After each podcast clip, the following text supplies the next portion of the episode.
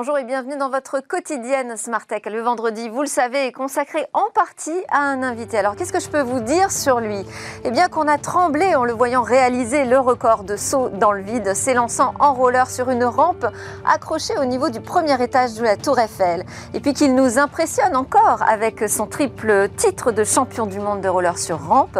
Aujourd'hui, je reçois donc un record de man de l'extrême qui assure désormais la présidence de deux entreprises tech en même temps il nous parlera de cet appétit qu'il a pour euh, les défis qui semblent impossibles. Il partagera aussi ses techniques issues de l'école de la vie, ses techniques bien à lui pour lever des fonds ou encore garder le manche quoi qu'il arrive. Et euh, tout ça avec un goût du risque qui, euh, je dois dire, fait rêver alors que nous vivons sous cloche depuis un an. Ce sera la grande interview de Ty Chris, président de On-Off Telecom et fondateur du réseau social Album. Mais avant, nous allons débriefer de quelques actus qui appellent à commentaires, notamment les ratés des ENT, ces espaces de travail pour les élèves, ou encore un mouvement de recul des banques face aux crypto-actifs. J'ai convié pour cela le passionné des nouveaux médias et d'éducation, Jacques Rosselin, directeur de l'EFJ, et un expert des problématiques crypto, directeur de la practice banque et finance de Thémis Conseil, Frédéric Poulmar. Bonjour messieurs, ça va être à vous, place au débrief.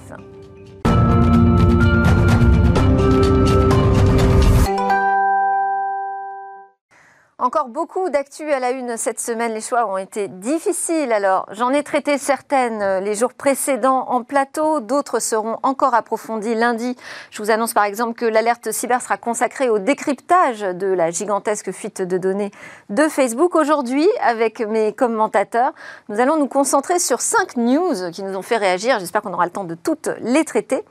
On commence, euh, Jacques Rosselin, avec euh, ce grand raté des ENT dès la première heure de la reprise de l'école l'école à la maison et puis cette mystérieuse attaque qui aurait planté le site euh, du CNED, qui s'appelle d'ailleurs Ma classe à la maison. Comment vous réagissez face à cette actu, vous, directeur d'école? Bah, D'abord, nous, notre école, euh, l'EFJ, on n'a aucun problème, hein, parce qu'on a notre, nos, ENT à nous, hein, j'allais dire. Donc, euh, et puis, on a beaucoup moins d'étudiants que l'éducation nationale. Donc, ça, on doit quand même. parce qu'on parle même de plus de 12 millions d'élèves hein, qui ont dû se connecter voilà, mais... tous en même temps à 8 h du matin, 8h30. Oui, mais ça, ça veut, ça veut dire, c'est une illustration quand même euh, euh, intéressante du fait que on gère pas un pays comme une start-up. On n'est pas la start-up nation dont on nous parle euh, sans arrêt. Euh, c'est pas une entreprise, un pays, c'est compliqué. Euh, là, on est vraiment au cœur d'un débat qui date pas du tout de cette crise. C'est-à-dire que les ENT, en fait, le problème est, date d'il y, a bien longtemps. et Blanquer, donc, est pas totalement en faute sur cette affaire. Il ne fait que, en fait, récolter les mauvais fruits de quelque chose qui a été, je dirais, mal, mal planté. Donc là, ce qui est mal passé quand même, c'est les explications qu'il a données. Hein. Alors il y a eu une petite pique d'ailleurs pour OVH euh, en disant oui alors l'effet incendie, tout ça, OVH a tout de suite réagi en disant non non attendez, on n'a aucun rapport avec les ENT, euh, l'incendie de Strasbourg ne OVH, les concernant Russes, rien les ENT. OVH, les Russes, euh, les bon, il n'a pas attaqué les Russes, les, les, collectivités, les collectivités locales. Non, mais veut dire que politiquement Blanquer est complètement nul. Il a, il a déjà sur sur sur les, comme vous y allez Jacques, sur les histoires de sur les histoires de, de, de, pandémie, d'écoles qu'il fallait pas fermer, etc. Il s'est planté. Là, euh, là, il donne des explications absurdes. On, dirait qu'il connaît pas ce problème des ENT qui débarquent, puisqu'en fait, il, il l'attribue à des attaques étrangères. Non, il faut qu'il faut qu'il analyse le problème. Ce problème, il est, il il remonte à loin, et il est vraiment très, très au cœur de la problématique française de centralisation, gestion centralisée de l'éducation nationale et décentralisée, puisque là, ce sont les collectivités, les régions qui sont censées gérer cette euh, euh, ces ENT. Et, en, fait, le, problème est l'organisation de, tout ça. C'est pas facile. Ça, ça a 15 ans déjà, euh, la création de, ces ENT. Alors, l'attaque sur le CNED, peut-être on va en savoir davantage, parce que quand même, le CNED a porté plainte hein, contre des actes de cybermalveillance. Et donc, c'est l'ANSI, l'Agence nationale de sécurité de ces systèmes d'information, qui va s'emparer de ce sujet. On n'est pas sûr que ça vienne de l'étranger, simplement. Non, non, mais il y a... Ça peut être tout simplement un afflux de connexions oui, vous, allez, vous, allez, le dire, oui. Enfin, là, de toute façon, il faut éviter ce genre de, prise de parole et de, bouc émissaire euh, rapide. Le, il faut plutôt faire son autocritique. Le, problème, c'est quoi? C'est les outils? Il faut qu'on change d'outils? Je pense qu'il y a, il, y a, euh, il, faut, il faut sans doute euh, abandonner les ENT. Pense qu'il faut renoncer à ce système qui ne fonctionne pas. Ça fait des années que, que, que, ça essaye de se mettre en marche et ça marche pas. Et si on ne les abandonne pas et qu'on ne change pas de direction rapidement... on va voir qui On va voir bah, des startups qui savent On va voir le GAFAM. Ah, on va voir les GAFAM. Donc euh, le GAFAM attend tout simplement que ces ENT soient complètement tombés pour finalement euh, euh, faire comme ce qui s'est passé d'ailleurs en Italie, puisqu'en Italie, il y a exactement le même problème dans les, dans les lycées. Le GAFAM a proposé une solution à 0 euros pour rentrer dans les lycées là, dans le, pendant le, confinement, et ils sont rentrés, et maintenant, ça y est, ils sont maîtres. on a peut-être quelques, on a peut-être quelques boîtes européennes qui peuvent faire le job. Hein. faut le fonds et du capital pourrait vous convaincre. Non, mais il faut surtout qu'on revienne à une solution autour du logiciel libre. Hein. Moi, je suis euh, tout à fait partisan de ça dans l'éducation. On se rappelle quand même que sous le gouvernement Hollande, Najat Vallaud-Belkacem avait signé un accord avec, euh, avec Microsoft, avait jeté l'éducation nationale dans, dans, les, dans les griffes de, Microsoft. Là, il faut qu'on revienne à des solutions euh, du libre qui sont adaptées à chaque fois localement par, par les établissements. Je ne vais pas vous faire réagir là-dessus parce que sinon on va, on va passer trop de temps sur cette news. On a plein d'autres à traiter. Frédéric hein, Poulmar. Oui, mais vous allez voir, il y en a plein d'autres très importantes. Les banques, par exemple, hein, qui refusent de faciliter l'accès aux comptes bancaires aux acteurs de crypto-actifs. Moi, j'ai découvert cette info euh, grâce à un, compte-rendu d'un groupe de travail, euh, une communication de l'Association pour le développement des actifs numériques, l'ADAN. Euh, donc tout le monde a essayé de se mettre autour de la table été 2020 et de travailler ensemble. Et puis visiblement, les banques ont claqué la porte hein, euh, et refusent d'aller euh, plus loin dans le dialogue. Enfin, en tout cas, ils n'ont pas trouvé euh, de solution collective. Pourquoi ce dialogue est si difficile? Bah, avant tout, euh, il y a la réglementation euh, qui a été euh, mise en place depuis pas mal d'années sur tout ce qui est lutte anti-blanchiment et financement du terrorisme, qui est hyper contraignante et surtout avec des amendes très très lourdes derrière. Donc c'est vrai qu'ils n'osent pas aujourd'hui, les banques, aller vers quelque chose qui ne maîtrise pas un, des cryptoactifs. On ne sait pas... D'ailleurs, ça a mauvaise réputation puisqu'on ne sait pas d'où ça vient, comment c'est financé. C'est vrai que ces, problématiques-là, plus le fait qu'il n'y ait pas forcément de réglementation très claire sur euh, ces crypto-actifs, pardon, fait qu'aujourd'hui, les banques, elles n'osent pas y aller. Pourtant, elles devraient, parce que c'est notamment, euh, on voit avec le nombre de startups qui se créent euh, sur, sur la base de ces crypto-actifs, pardon. c'est hyper intéressant et surtout, il faut y aller. j'ai une petite anecdote de, de Conseil et plus grandement d'ITS Group euh, auquel on appartient, où on a voulu, euh, enfin on a hébergé une startup qui s'appelle Neurochain, euh, qui travaille sur une plateforme blockchain et IA. Ils ont voulu nous payer en crypto-monnaie les, l'hébergement. Et c'est vrai que bah, notre directeur financier s'est retrouvé un peu démuni en se disant comment je fais pour accepter des crypto-monnaies? La banque n'en veut pas. je ne sais pas comment on comptabilise ces crypto-monnaies. Donc c'est vrai que voilà, on s'est retrouvé derrière. nous, on était pour, mais moi, j'ai découvert effectivement que l'accès au compte était interdit ou sévèrement entravé par les banques. Oui, enfin, en tout cas en Europe, c'est interdit. En tout cas en France, je crois qu'il n'y a pas une seule banque euh, française qui euh, autorise effectivement d'accéder euh, à des comptes pour des, des cryptos. Et ils peuvent tenir longtemps parce que quand même la législation justement elle a évolué là-dessus. Oui, il y a eu, il y a eu des, des sujets là, en, fin d'année dernière où mais il y a, toujours cette problématique de euh, ça coûte très cher de, pouvoir tracer euh, des, euh, des fonds. déjà quand c'est pas des crypto-monnaies ou des crypto-actifs. Donc aujourd'hui, bah, l'investissement, est-ce qu'il est pérenne? Et surtout, est-ce qu'on ne va pas aller vers une amende si jamais bah, on finance Daesh ou on finance un autre, un autre groupe? Ouais, alors je sais pas, moi on me dit que la blockchain c'est l'outil magique pour pouvoir tracer justement. Ah, c'est l'outil magique, hein, c'est vrai. après aujourd'hui c'est il y a pas mal d'essais qui sont réalisés dans les banques. Aujourd'hui, on travaille, euh, nos clients, euh, nos grandes banques françaises avec qui on travaille, commencent à avoir des initiatives sur, euh, sur pas mal de sujets, mais c'est vrai que c'est pas encore complètement adapté et surtout adopté. Oui, et puis ça, ça, va forcément bouger. Hein. Alors, on voit les crypto-monnaies, même au niveau national, qui commencent à faire partie de l'actualité. Et puis, il y a ces NFT. Mm. Alors je voulais qu'on revienne dessus. On a fait toute une émission sur euh, la folie des NFT. Elle continue, hein, clairement. Donc là, on a une maison euh, virtuelle qui vient d'être vendue euh, plus de 600 000 dollars canadiens. Ça fait à peu près 400 000 euros. C'est la première vente d'immobilier crypto-actif au monde. Et en échange, eh bien, l'acteur, il a reçu des... L'acteur, l'acheteur a reçu des fichiers 3D, donc de sa Mars House, où il peut éventuellement installer son avatar. On a des images.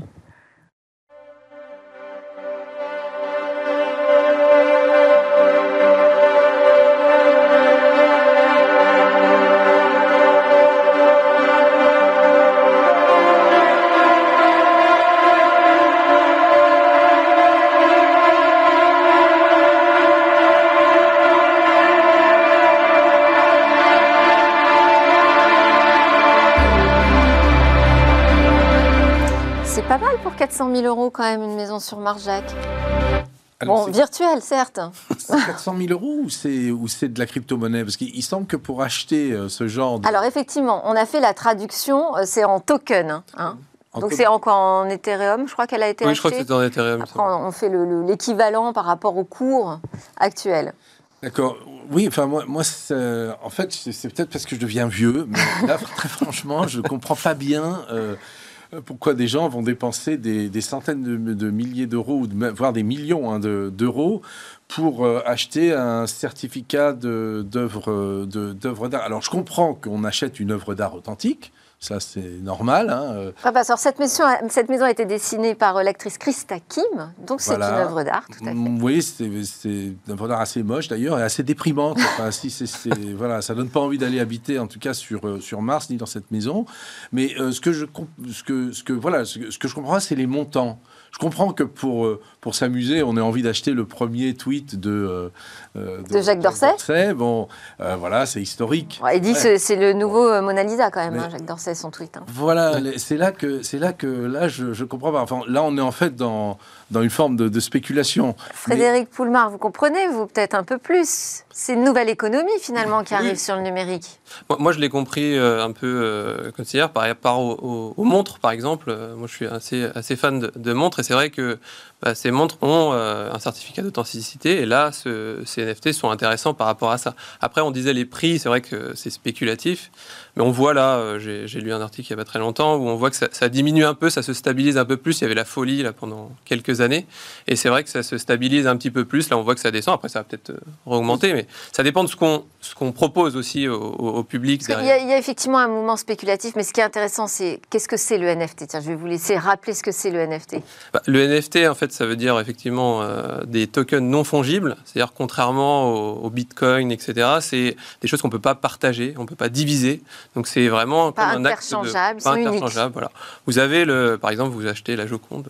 Le, le, NFT de la Joconde, bah, c'est à vous. Il est euh, cette œuvre euh, donc euh, unique et du coup il y en a qu'une seule est à vous et c'est ça un petit peu le, le NFT, le but. Et c'est par exemple on voit un petit peu peut-être plus on voit des, vidéos, par exemple, des NBA qui sont, qui sont mis en vente effectivement en NFT. On voit, donc, je parlais des montres. Il y a, pas mal d'autres. Euh, ça se lance. Il y a beaucoup, beaucoup d'actualités en ce moment. Euh. Oui, ça, ça, met un peu la lumière sur une nouvelle économie euh, possible dans le monde numérique où la rareté a à nouveau sa place et, où l'art peut bah, s'échanger comme dans, dans la vie physique finalement. Oui, c'est ça. Finalement, c'est ce que vous disiez exactement pour les montres. C'est un certificat d'authenticité hein. euh, euh, et, qui, du coup, donne une valeur à un objet euh, d'art ou un objet de collection. Bon, maintenant, c'est les prix, moi, qui, qui, oui. bon, là, je suis d'accord qu'il y a un emballement un peu... De, toute réalité. Donc, euh, alors, c'est peut-être parce que c'est le début, euh, voilà, mais autrement, c'est incompréhensible. Alors, il y a un autre début, début qui nous intéresse, c'est le lancement de Brutix. Je ne sais pas si on doit le prononcer comme ça, mais enfin, bon, c'est le site de vidéo d'actu français Brut qui lance un service de vidéo à la demande illimité par abonnement. Ça nous rappelle évidemment le modèle euh, que tout le monde connaît, celui de Netflix. là, le prix est quand même super intéressant intéressant. Hein. On est à 4,99 euros par mois. Alors pour une seule connexion simultanée, mmh, c'est pas forcément ce qu'on fait avec euh, son abonnement euh, Netflix. Et une valeur éditoriale aussi euh, qui veut être un peu spécifique, qui s'adresse à la génération 18-34 ans avec des valeurs, les valeurs de brut. bon, est-ce qu'un Français arrivant aujourd'hui, on pourrait presque dire tardivement, peut se faire encore une place sur ce marché? Bah, Jacques dans, les médias, on peut toujours se faire une place sur un marché si on a quelque chose de nouveau à apporter, euh, un service euh, de nouveau à apporter. C'est pas moi qui, vais vous dire euh, le, contraire. je, souhaite bonne chance d'abord hein, à, Brutix parce que quand on lit, alors c'est pas un, c'est pas du tout un brut de film X. Hein, il faut quand même savoir parce qu'il y, y, a quelques journaux, dont West France, qui, qui publiaient l'info hier en disant Brutix et puis alors il y avait une photo d'actrice un peu dénudée. Donc oui, mais alors parce qu'il lance le, service avec leur, première série, c'est une. D'ailleurs, j'ai oublié le nom, pardon, mais enfin, c'est une vidéo sur les transgenres, je crois. Hein. Oui, d'accord. Oui, enfin, ce bon, pas grand-chose à voir avec le. le, c'est assez donné avec le dossier de presse, à mon avis. Mais, mais, voilà. Donc, donc non. donc, bonne chance déjà. je pense que le, ce qui, la promesse est, formidable, hein, c'est-à-dire des, des, documentaires qui sont décalés, qui sont engagés, qui s'adressent aux jeunes. Donc voilà, on se dit que ça peut donner aussi leur chance à des jeunes réalisateurs qui, qui, font des, des, qui vont produire des séries intéressantes. bon, j'ai immédiatement dit à ma fille, moi, vas-y, Généno, on souffle à l'oreille. Bran hein, ah, Vénéno, le nom de la série. branche-toi tout de suite sur, euh, sur Brutix pour aller euh, vendre tes, tes, projets. Donc non, ça, ça donne un, petit souffle d'air frais, c'est génial, bravo à eux. Juste un mot peut-être, Frédéric, euh, le défi de la fidélisation Oui, c'est ça. Nous, on est euh, effectivement. L'acquisition de, nouveaux clients et surtout la fidélisation, parce que euh, pour euh, travailler avec un géant de la VOD aujourd'hui, c'est vrai que c'est ce qui est difficile, c'est de fidéliser. On arrive toujours à faire des offres pour acquérir un mois gratuit ou euh, ce genre de, de, promotion-là. Mais c'est vrai que comment on fait pour fidéliser ces, ces, personnes qui, euh, en fait, finalement font le mois et puis après ils se désabonnent, font la même chose sur d'autres plateformes? Alors leur atout, là, ils disent on va, on va produire. Ça va être bah, nos, nos capter des gens avec un concept, euh, je dirais, qui, qui, est différent de celui de, des géants comme, comme Netflix. Et ensuite, effectivement, fidéliser. Mais le problème, c'est la même chose pour des, des, les, les, journaux, les, les sites d'information par abonnement. les gens s'abonnent à un site et mm. pas à deux pas à trois, donc euh, c'est compliqué euh, d'arriver sur un marché. Eh ben, on leur souhaite effectivement bonne chance à Brutix. Juste après la pause, c'est le moment de la grande interview. Merci beaucoup, messieurs. Jacques Rosselin, entrepreneur, directeur de l'EFJ, et Frédéric Poulmar, directeur de la Practice Bank de Thémis Conseil. Merci. Allez, à tout de suite, euh, Taï Chris.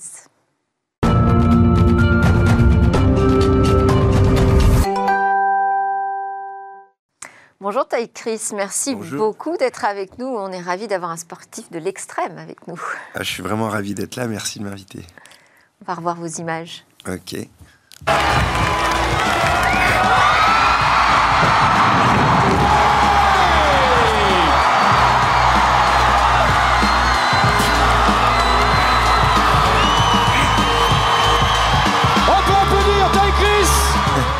Un moment énorme. Un moment énorme. Alors là, on voit juste le saut, mais il y avait la préparation, il y avait le, le, moment avant de me lancer où j'avais, bah, j'étais à 40 mètres sur cette nacelle qui tanguait avec le vent. Euh, c'était dommage le freinage, donc euh, on voit comme quand je tombe dans les, dans les, dans les, dans les matelas à la fin. Mais en tout cas, c'était ouais, un moment incroyable, sûrement un des moments les plus forts de ma vie. On a, on a, on a coupé un peu, j'avoue, parce qu'on voudrait garder du temps pour votre interview. Ah, Alors, aujourd'hui, vous êtes euh, double entrepreneur, président de On-Off Telecom et d'un tout nouveau réseau social Albums. Il vient de sortir, on en a parlé d'ailleurs dans notre débrief la semaine dernière.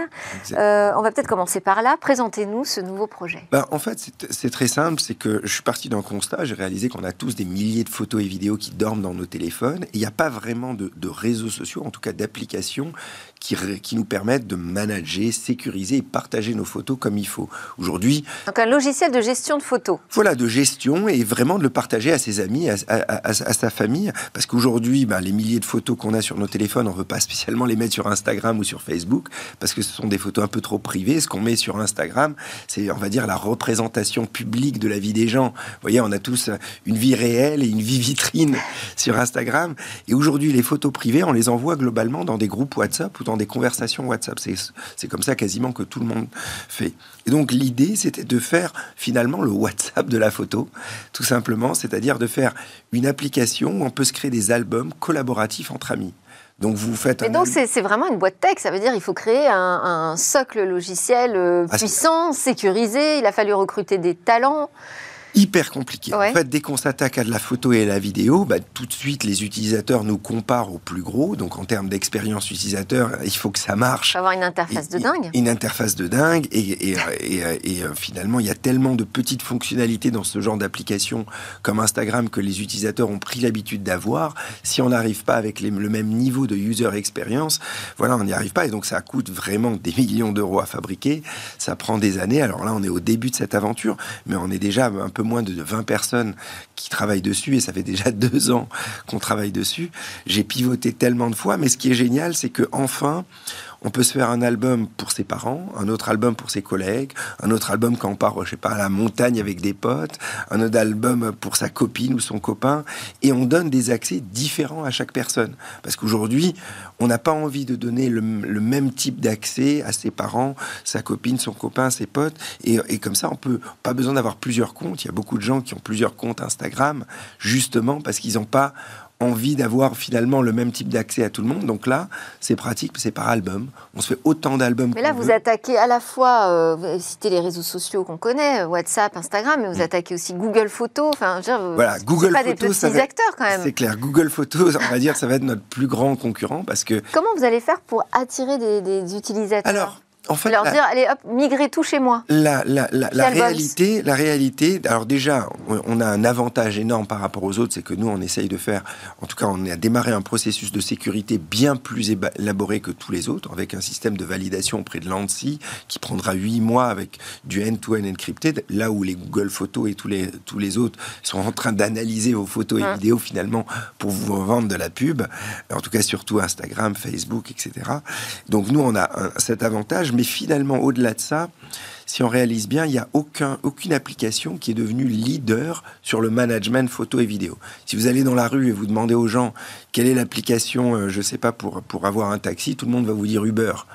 Mais si vous demandez quelle est l'application vraiment qui vous permet de sécuriser et envoyer vos milliers de photos, les gens vont pas vous dire Google Photos. Donc ils sont pas devenus encore une référence. Donc vous attaquez les GAFAM par deux biais en fait. Euh, d'abord sur euh, l'argument de la souveraineté, de la confidentialité, et puis sur le fait que finalement ils n'ont pas occupé toutes les places ils encore. Pas, voilà, ils n'ont pas réussi à devenir leader là-dessus. Et je pense c'est parce que euh, en termes d'expérience utilisateur, la magie n'a pas été vraiment trouvée. C'est très difficile de, de s'attaquer à un produit qui a qui a réussi le challenge à devenir le leader dans ce, dans, dans ce mode de parole. En tout cas, sur les photos privées entre amis, personne n'a trouvé. Et donc, moi, j'essaye d'avoir la meilleure application de user experience. Un défi encore extrême, Taïtris. Alors, vous siégez au bord de France Digital. Ouais, j'ai la chance de. Donc, vous voyez quelle est cette complexité aujourd'hui pour faire émerger des, des champions euh, français dans le numérique. Non seulement c'est compliqué, mais en plus, c'est aussi une des raisons pour lesquelles j'ai créé Album, c'est que j'étais frustré de voir que tous nos datas étaient en quelque sorte contrôlés par euh, des boîtes américaines, ou sinon c'est russe et, chinois, mais finalement le, marché russe c'est plus pour le marché russe, je veux dire les applications russes c'est plus pour le, marché russe, et la même chose pour la Chine.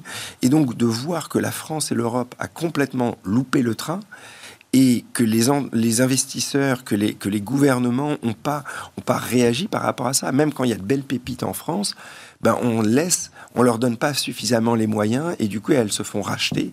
On voit le cas de Zenly, moi je, connais les fondateurs, c'est génial pour eux. Ils ont créé une super boîte qui s'est fait racheter, je crois, je sais pas 200 ou 250 millions, je connais pas le prix exact par Snapchat, mais n'empêche que si est-ce qu'on laisse faire ou est-ce que juste on n'a pas les moyens? On a carrément les moyens. C'est que c'est qu'en fait, je pense que les, nos, nos politiques et les investisseurs n'ont pas compris l'enjeu Aujourd'hui, créer un réseau social, être, maîtriser la data du monde dans un pays, c'est presque une arme politique. On a vu ce qui s'est passé avec, avec Twitter et Facebook. Ils ont supprimé la voix d'un président en exercice. Je suis pas du tout pro-Trump, mais c'est quand même délirant qu'une boîte privée ait le pouvoir de supprimer la voix d'un président en exercice. Ça veut dire quoi? Ça veut dire qu'aux prochaines élections françaises, si les GAFA n'aiment pas un de nos candidats, en un claquement de doigts, ils vont le supprimer. Et là, elle a, eu lieu, cette prise de conscience politique. Aujourd'hui, on entend le mot souveraineté numérique. Alors, bien sûr, mais, mais, mais malheureusement, on le voit souvent dans des, sur les investisseurs, ils nous disent,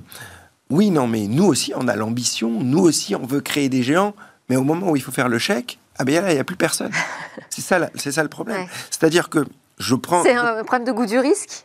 Oui, et, et, de, et, de, et, presque de mentalité. C'est-à-dire que je vous donne un exemple. Par exemple, il y a un nouveau réseau social qui vient d'émerger et qui fait un carton en ce moment qui s'appelle Clubhouse. Oui. Voilà. Clubhouse, ils n'ont même pas de version Android. Mm. Ils ont quasiment pas de site internet. Ils font encore zéro euro. Et pourtant, ils ont déjà levé 100 millions d'euros et, et ont été valorisés à un milliard si Clubhouse avait été fait par une boîte française, ils auraient sûrement levé beaucoup d'argent, mais pas du tout dans, ces, dans ce niveau, parce que les, les investisseurs leur auraient dit, bah, écoutez, trouvez déjà un business model, euh, euh, passez 2-3 ans à prouver que vous pouvez gagner de l'argent et ce genre de choses. Oui, il y a une peur de l'échec peut-être. Hein. Voilà, c'est vraiment une mentalité différente, mais ça, ça va changer. Il y a beaucoup d'investisseurs qui ont envie de changer, mais moi, je vraiment, je tape du poing sur la table en me disant ça suffit. Euh, il faut vraiment accélérer, donner la chance aux, entrepreneurs français. Et alors moi, je mets ma première pierre à l'édifice. J'ai pas la, prétention de dire c'est moi qui vais créer le réseau social de demain, mais en moins j'essaye et ça va peut-être lancer la dynamique et, permettre à d'autres d'y arriver. Comme euh, Brut qui lance euh, son service de Exactement. Alors vous, avez, vous, vous tenez ça d'où? Vous avez appris ça où? Parce que j'ai découvert que vous n'aviez pas un seul jour de scolarité à votre actif. Exactement, jamais été à l'école. jamais mis un pied à l'école, même pas même suivi aucun cursus euh, scolaire. Vraiment aucun. En fait, mes parents hein, sont artistes et ils ont eu la, une façon assez folle de voir la vie, c'est-à-dire qu'ils se sont dit, ce qui est important pour nous, c'est que notre fils fasse avant tout ce qu'il aime. Et à partir du moment où il fait ce qu'il aime, bah, il réussira dans la vie. Et donc, euh, voilà, j'ai touché à tout. J'étais magicien professionnel, j'ai fait du dessin, du piano. Ah, vous voilà, tout jeune. Ah, voilà, en roller. j'ai commencé voilà, à l'âge de, de, de 5 ans au Trocadéro avec mon frère, on faisait du roller. Et, petit à petit, en grandissant, je me suis dit, j'ai envie de, que, ça, voilà, que ça soit mon métier. Et finalement, vu que j'ai rien appris d'une façon scolaire, je suis devenu un ultra débrouillard, un, autodidacte. et, et, finalement, être entrepreneur, c'est être débrouillard. Oui, encore plus aujourd'hui, c'est encore plus nécessaire. Donc là, vous êtes à la présidence de deux entreprises en même temps, c'est pas classique non plus. Non, c'est pas classique. Ça a été difficile même de le faire accepter par mes investisseurs. C'est logique, hein, parce que euh, ils ont investi. J'ai levé 20 millions d'euros sur ma première boîte qui est OnOff. Juste pour rappel, OnOff, qu'est-ce que c'est? Donc, c'est une application qui permet d'avoir un deuxième numéro en un clic sur son portable. Donc, euh, vous voulez un numéro professionnel, un numéro de mobile pour vendre votre voiture sur le bon coin. Vous téléchargez l'application OnOff et en un clic, vous avez un numéro. Euh, donc voilà, on avait levé 20 millions. Donc, c'était très compliqué de convaincre mes investisseurs de me laisser lancer une deuxième à temps parallèle et d'être le président des deux. Mais finalement, les deux projets sont géniaux. Les investisseurs sont dans les deux boîtes, donc tout va bien. Ils ont vu que vous n'étiez pas ordinaire non plus. Exactement. Et, alors, euh, question euh, que je pourrais peut-être vous a posé un des investisseurs, mais est-ce qu'il ne faut pas justement à un moment lâcher le manche, euh, mettre quelqu'un d'autre à la place parce que sa boîte grandit ah, et que. Bien sûr, sûrement. On n'est pas obligé de rester président. Bien sûr, bien sûr. En fait, de toutes les façons, moi, je suis moins bon en, en gestion c'est-à-dire il y, a des, il, y a, des gens qui sont, qui sont experts, même ça les passionne, de, d'être le, le président, directeur général d'une boîte de, je sais pas, 200 personnes ou 500 personnes et de manager tout le monde, etc. Moi, c'est quelque chose qui me passionne un peu moins. Je suis plus un créateur de projets, je sors les projets de terre, euh, je suis plus quelqu'un de vision. De Mais là, On-Off, typiquement, est en train de devenir une, une grande structure? C'est en train, alors on est encore en transition. Poser cette hein. question de la gouvernance? Non, pas encore. Je pense que je suis encore là pendant quelques années, mais je me suis beaucoup, euh, euh, j'ai beaucoup de collaborateurs maintenant. On est 60 dans un off, et donc j'ai maintenant un DG qui, qui m'aide à gérer euh, le quotidien énormément. Et là, on est en train de discuter de potentiel énorme levée de fonds. Et donc, si on y arrive, peut-être la boîte va passer de 60 personnes à 200 ou 300. Les ambitions sont internationales pour un off Ah, bien sûr, bien sûr. On est déjà de toute façon vendu dans, tous les pays. Ce qui est super, c'est qu'enfin, on a, attendu, on a attendu, on a atteint la rentabilité l'année dernière, et on arrive à doubler le chiffre d'affaires quasiment chaque année. On a fait 10 millions l'année dernière, on devrait en faire 20 cette année. Et surtout, on s'est attaqué maintenant dans le B2B. On a une offre pour les entreprises qui permet de, manager des flottes de numéros pour les salariés. Donc, vous voulez euh, donner des numéros, pas besoin de donner un, téléphone physique et payer la carte SIM, en un clic, vous ajoutez 100 numéros à vos collaborateurs et vous leur donnez. Non, des numéros virtuels. Exactement. Non, non, c'était super. Super idée. Et comment vous choisissez vos projets? Parce que comment on passe euh, de triple champion du monde de roller sur rampe à euh, on-off les télécoms, à ensuite un réseau social? Alors, je vais vous dire, moi, je suis finalement, j'ai beaucoup de gens me voyaient en tant que sportif, mais je suis plus un challenger, un rêveur. Je suis quelqu'un qui rêve de, de, de, plein de choses et, et, et je, je, je, vois cette étoile au loin du rêve impossible à, à, réaliser et après je me bats comme un diable pour le monter. Et donc j'aime sortir de ma zone de confort. J'ai pas envie d'avoir l'étiquette d'entrepreneur ou de sportif toute ma vie. J'ai eu même des projets artistiques. J'ai même commencé à écrire, je sais pas, un long métrage. J'avais essayé de monter à Hollywood. Finalement, qui s'est pas fait. Mais donc peut-être un jour. Hollywood. Euh, non, mais euh, bah, oui, autant, autant voir les choses en grand. C'est pas de la prétention, c'est juste de l'ambition, quoi. Et donc, voilà, j'ai plein de projets comme ça, mais je pense que au contraire, il faut sortir de sa, de sa zone de confort. Et j'encourage les gens à essayer plein de choses. Et de toutes les façons, le monde dans lequel on vit aujourd'hui, on va pas avoir le même métier toute notre vie. Nos parents mm. faisaient des études pour avoir un métier dans une vie. Maintenant, les jeunes, ils savent très bien que le monde va tellement vite, ils sont obligés d'être suffisamment autodidactes pour apprendre différents métiers dans une vie. Donc voilà, je les encourage à le faire. Bon, et alors vous leur donnez quelques conseils à ces jeunes qui veulent se lancer, qui n'ont pas forcément un goût très prononcé pour les études, par exemple, mais qui ont des, des idées et de l'énergie pour entreprendre bah ouais, En fait, le, le, le, en tout cas, je me suis vraiment rendu compte au fur et à mesure de ma vie qu'il y y, y a des gens qui sont peut-être un peu plus doués que d'autres, mais finalement, moi, je ne faisais pas partie des plus doués, mais je faisais partie des plus passionnés et des plus travailleurs. Et je me suis rendu compte que le, la passion et le travail est un talisman pour la vie imbattable. Vous voyez ce que je veux dire? Déjà, quand vous êtes passionné, vous embarquez avec vous euh, plein de gens euh, dans, ma boîte. Avant, vu que les fonds d'investissement au début voulaient pas investir parce qu'ils n'y croyaient pas que, le rollerman pouvait arriver à créer une boîte dans les télécoms, bah, j'ai convaincu finalement 130 amis, un par un, qui m'ont donné 10 millions d'euros, qui m'ont permis de démarrer. Euh, euh, finalement, dans ma carrière de sportif, j'ai convaincu le, gouvernement français à me prêter la Tour Eiffel. Et finalement, ça, tout ce que j'ai pu faire par rapport à ça, c'est l'excès de passion. J'ai mis les gens à bord de mon train, vous voyez. Et après, faut pas se voiler la face. C'est le travail acharné pour devenir expert. Quand je me suis lancé dans ma boîte de télécom, j'étais obligé de devenir expert télécom pour gérer les équipes, pour inventer des brevets, pour comprendre, pour pour pas planter la boîte. J'étais face au mur. Donc le, le message à leur dire, c'est euh, ouais, euh, osez voir les choses en grand, voyez donc les choses en grand, travaillez comme des dingues, soyez passionnés et, et, et euh, aidez-nous à changer le monde dans le bon sens. Quoi. On va passer euh, au moment de la fin de cette grande interview. C'est une interview express. Je vous lance sur un mot et vous me répondez euh, spontanément. Ok, ok, allez, c'est parti. Euh, vos rêves, Taï Chris alors mes rêves, j'en ai plein, mais je dirais espace, ça fait partie espace et école. Finalement, j'ai envie de créer une école pour les enfants, pour transmettre un peu ce que j'ai, ce que j'ai appris, et j'aimerais bien aller un jour dans l'espace. Vos peurs? J'en ai pas. En fait, je sais, je sais que la peur est réelle, que je veux dire que l'échec est réel. On peut tous rater, on peut se casser les bras, les jambes, on peut mourir, on peut perdre sa boîte. Donc l'échec, c'est quelque chose de réel, mais la peur est subjective. Donc je me casse pas la tête avec la peur. Je sais que ça peut arriver. Je me concentre juste à faire le maximum de choses tous les jours. Donc j'ai la chance de finalement jamais me, me stresser avec la peur. J'avance, j'avance. Voilà. On a peur, mais on avance. Mm. Vos interrogations? Bah, Constant.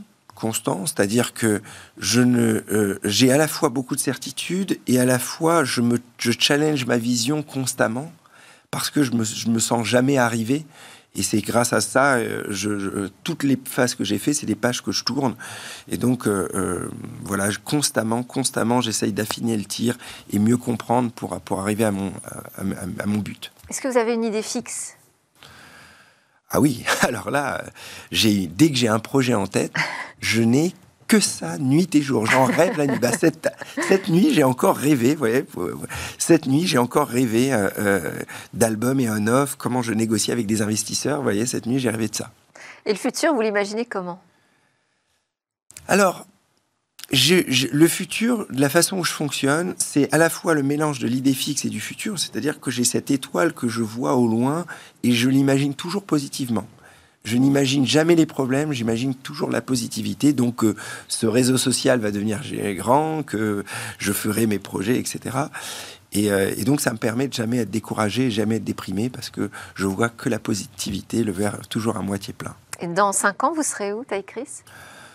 Bah, j'espère que j'aurai euh, voilà, j'espère que j'aurai réalisé pas mal de, de, rêves, que j'aurai des enfants, que j'aurai fait cette école, que j'aurai peut-être fait mon film, que j'aurai euh, peut-être réalisé euh, ce, ce, ce, réseau social, voilà, et que j'aurais transmis en tout cas la, la, passion d'aller de l'avant à plein de gens. Super, ben, on vous le souhaite aussi. Merci beaucoup, Taï Chris, président de On Off Telecom, fondateur du réseau social Albums, on le prononce à l'anglaise.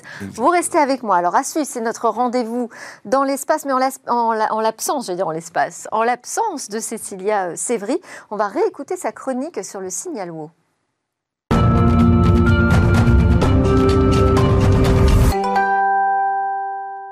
Bonjour Cécilia. Bonjour Delphine. Aujourd'hui, vous allez donc revenir sur une histoire bien mystérieuse. Oui, aujourd'hui, je vous parle du signal WOW. Euh, et je vous parle de ça parce qu'un astronome amateur euh, a ravivé ce mystère vieux de 40 ans. Il aurait peut-être découvert son origine. Alors, on rappelle ce que c'est ce signal WOW. Oui, alors, en 1977, le radiotélescope de l'Ohio, de l'Université de l'Ohio aux États-Unis, qu'on appelle Big Air et qui depuis a été démantelé, a enregistré un puissant signal de 72 Mais on ignore son origine précise. Les antennes, elles, pointaient sur une zone euh, en particulier dans l'espace. Hein. Euh, c'est la constellation du Sagittaire, qui est une zone immense, évidemment. Euh, mais plus de 40 ans ont passé et personne n'a encore réussi aujourd'hui, ou peut-être à identifier la source de ce signal, ce qui laisse donc la place à la plus folle des hypothèses. il aurait été émis par une intelligence extraterrestre. Pourtant, que ce soit dans cette région du ciel ou ailleurs, on n'a plus jamais reçu de signal similaire. Qu'est-ce qui captive autant dans cette histoire? Alors, il y a trois éléments hein, qui font de ce signal quelque chose de vraiment passionnant. D'abord, le plus surprenant, c'est son intensité. Le pic enregistré est 30 fois plus intense que le bruit de fond de l'univers. C'est le signal le plus puissant jamais enregistré. C'est ce qu'on voit sur le fameux bout de papier qui lui doit son nom, que vous allez voir à l'écran. Euh, pour nous, le commun des mortels, euh, difficile hein, de réaliser l'ampleur de ces données qu'on voit s'afficher. Alors, je vais vous aider un petit peu. En fait, le signal capté, il était traduit en chiffres et en lettres euh, pour être lu. L'intensité varie de 1 à 9 et au-delà de 9, on utilise un code alphabétique. C'est très rare qu'on le fasse. 1 vaut, euh, A vaut 10 et ainsi de suite. Et dans ce signal-là, euh, on a une donnée qui est allée jusqu'à U, c'est-à-dire jusqu'à 30, ce qui est énorme. Évidemment, c'est la valeur la plus haute jamais enregistrée. Alors, quand un jeune stagiaire du programme a analysé les résultats, il a donc entouré ces résultats euh, en rouge et a fait euh, une annotation wow avec un point d'exclamation, ce qui a donné son nom à ce signal. Et euh, on va continuer donc avec un deuxième élément qui fait de ce signal euh, un signe exceptionnel, c'est sa bande fréquence. Sans entrer dans les détails, euh, le signal figure sur une bande très précise, elle fait moins de 10 kHz. Et en fait, on ne connaît aucun phénomène naturel aujourd'hui capable d'émettre sur une bande si étroite de fréquence. Tous les signaux émis par les corps célestes, que ce soit des étoiles, des pulsars, des planètes, émettent sur de nombreuses fréquences euh, à la fois. Alors la conclusion, c'est que ce signal il ne peut être émis que euh, artificiellement et donc par une civilisation technologique éventuellement.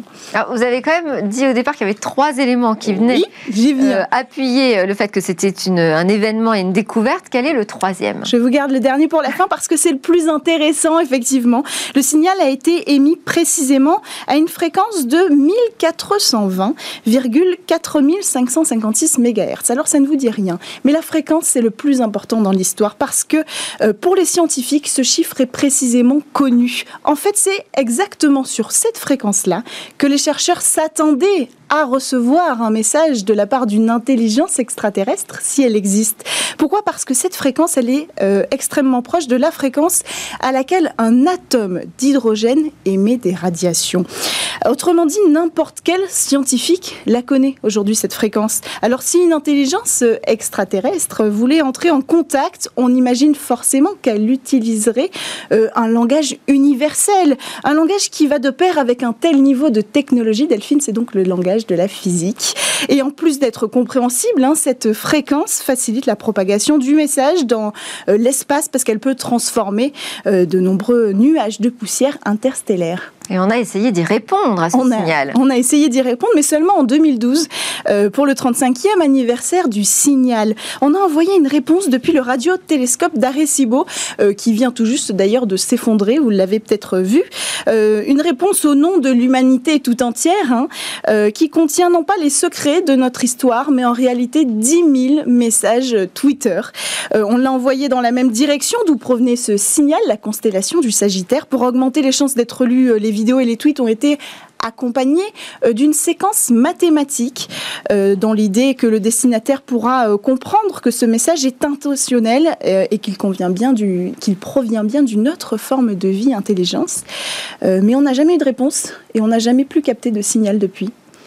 Alors, on va revenir donc à aujourd'hui et cet astronome amateur qui serait remonté, lui, à l'origine de, de, ce signal. Comment a-t-il procédé? Alors, en fait, il s'est aidé de données qu'on n'avait pas à l'époque, euh, c'est celle du satellite Gaia. C'est un satellite envoyé dans l'espace par l'ESA, l'Agence spatiale européenne, destiné à cartographier précisément les étoiles de notre univers. La base de données a été rendue publique et elle recense déjà des dizaines de milliers d'étoiles.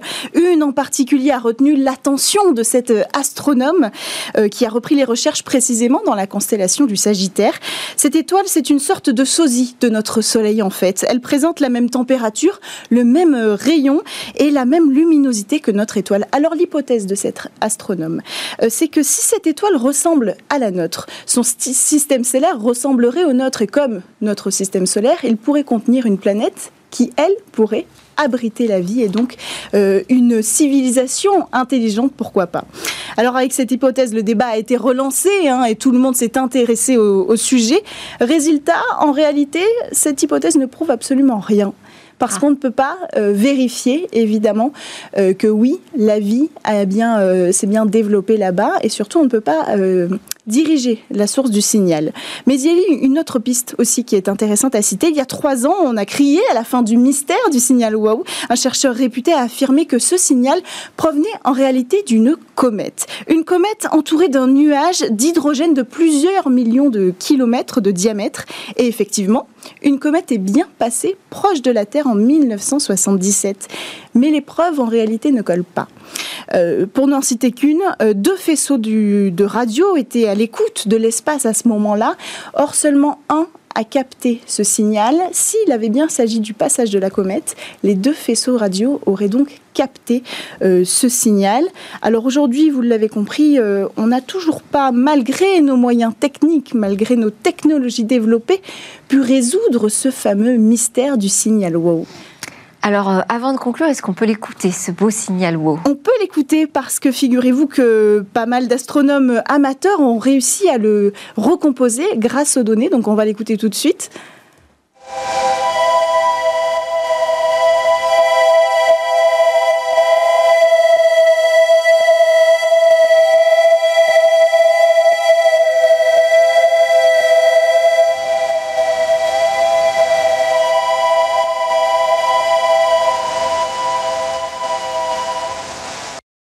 Absolument magnifique. C'est beau. On y est. Vous faites voyager. on voyage. On voyage très loin aujourd'hui. Merci beaucoup, Cécilia Sévry. Je vous laisse changer de plateau pour aller nous présenter le Lab Startup. On va découvrir quatre nouvelles jeunes pousses. Et voilà, c'était la chronique spatiale de Smartex sur le signal WOW. T'as écrit un commentaire? Ah non, mais ça fait rêver. Et, le son, il est, il est incroyable. Il, il, est, vraiment hyper beau, mais c'est clair que ça fait rêver. J'ai toujours été passionné d'espace. Déjà de pouvoir un jour peut-être avoir la chance d'y aller et de voir la Terre onde. Et, ça m'a rappelé en voyant ça un film qui s'appelle Contact avec Judith Foster, qui est, qui est, assez magique. Conseil cinématographique pour le week-end. Merci à tous de nous avoir suivis. Merci à Ty Chris, président de On Off Telecom et fondateur du nouveau réseau social Albums. On se retrouve lundi. Excellent week-end.